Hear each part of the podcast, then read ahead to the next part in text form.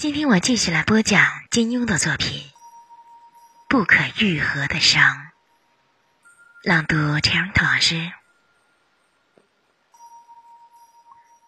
萧峰轻轻将段正淳放落站直，退开几步。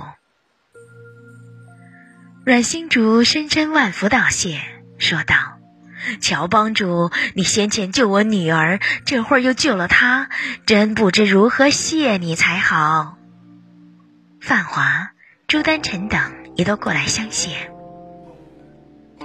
萧峰森然道：“萧峰救他，全出于一片自私之心，各位不用谢我。段王爷，我问你一句话，请你从实相告：当年你做过一件于心有愧的大错事，是也不是？虽然此事未必出于你本心。”可是你却害得一个孩子一生孤苦，连自己爹娘是谁也不知，是也不是？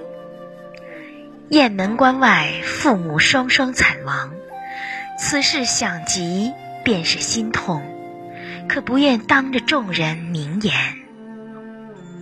段正淳满脸通红，随即转为惨白，低声道：“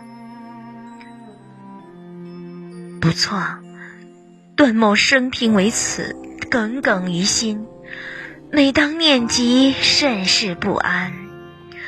只是大错已经铸成，再也难以挽回。天可怜见，今日让我重见一个当年没了爹娘的孩子，只是，只是，唉，我毕竟对不起人。萧峰厉声道。你既知铸下大错，害苦了人，却何以直到此时，兀自接二连三的又不断再干恶事？段正淳摇了摇头，低声道：“段某行止不端，德行有亏，平生荒唐之事，实在干的太多，思之不胜汗颜。”节选自。《天龙八部》，喜欢武侠小说吗？快来订阅哦！